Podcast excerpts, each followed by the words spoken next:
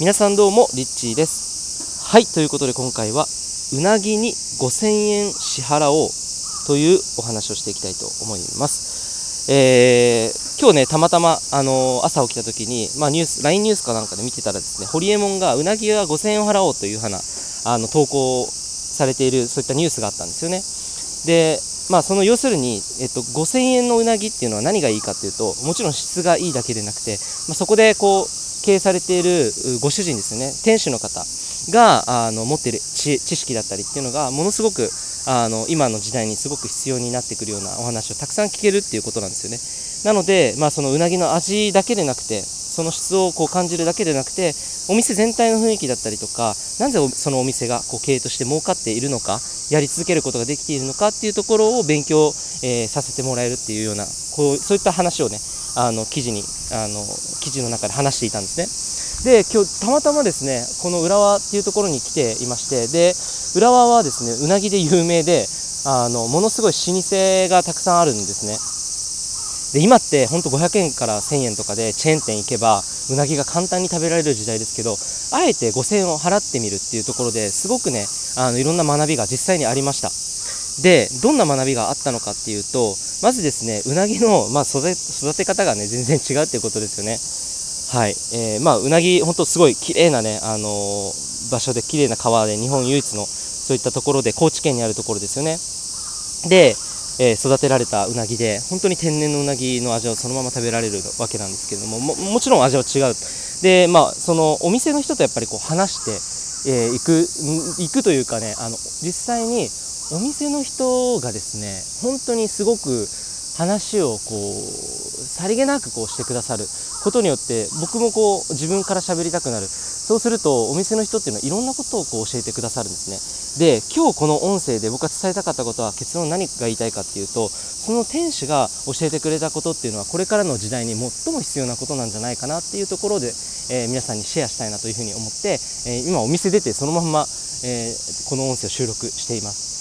でそれは何かっていうとですね、まあ、その店主の方っていうのは50年間うなぎと関わっていると、えー、でお店自体は35年以上経営されていらっしゃるんですね。で実際に浦和だけでなくて東京にも3店舗ぐらいお店を構えていらっしゃるらしくてで、まあ、どの店舗もね今もこう健在ということなんですよ。でそのじゃあお店が続けられる理由って何なのかっていうところを、まあ、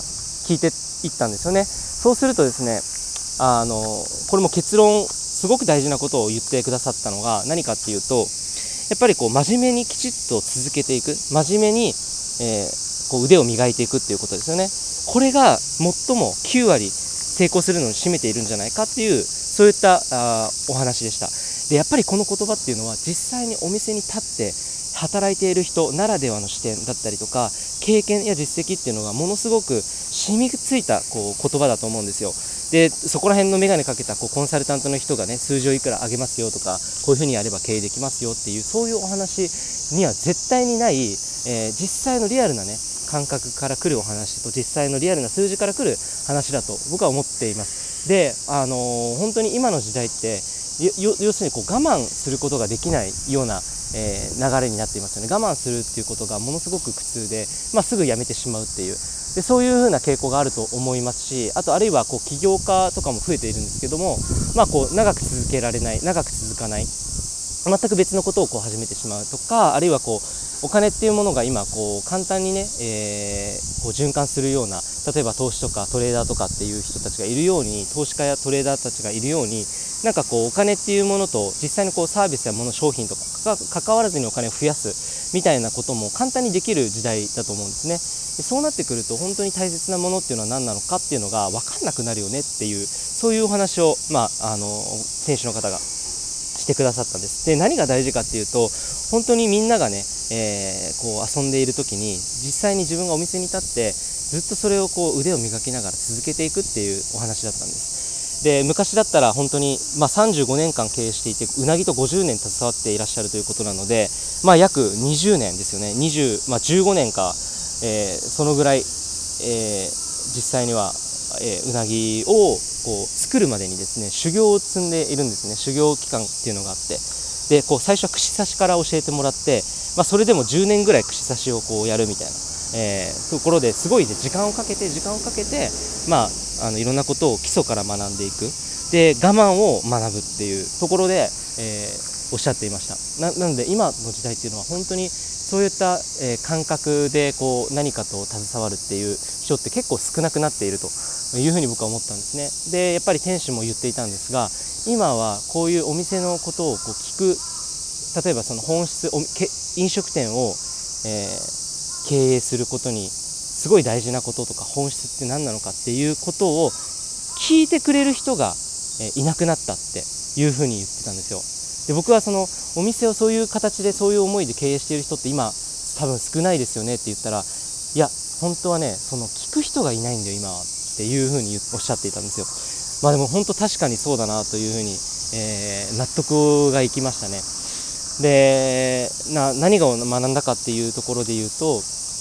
あの本当に最後に僕あの飲食店なら飲食店の業界いろんな業種があると思うんですけど飲食の中でも、えー、うなぎを作ることであったりとか韓国料理屋さんとかいろんな種類があると思うんですけど、まあ、飲食店のその共通する成功する秘訣って何なのかっていうのを聞いたらやっぱり最後もですね、えー、真面目に続けるっていうことだったんですね。真面目に続けることが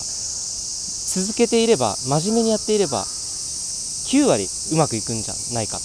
え、いう言葉をですねいただきました。なるほどと。まあでも本当に当たり前のことをそれって当たり前なことをちゃんとしっかりとやっていくっていう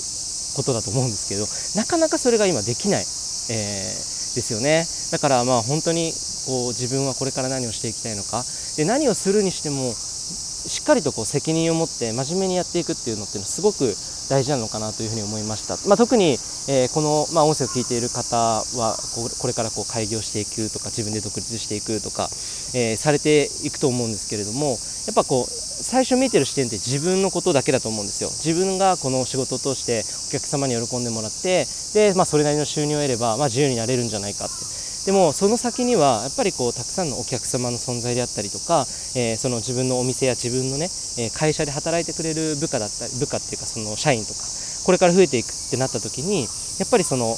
一番リーダーとしてしっかり軸を持ってそこに真面目に取り組んでいく姿勢っていうのがどれだけ大切なことかっていうことをですねあの今回すごくこのうなぎ屋さんから、えー、学ばせていただきました。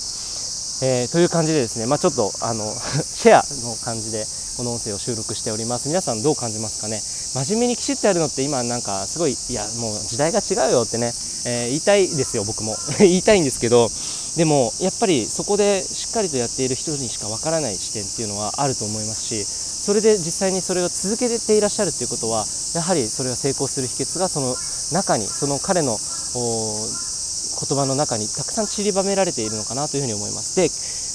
今回のねこのタイトルにあるようにうなぎに安いうなぎで体壊して病気になるなったらあのダメですよ。だからえっと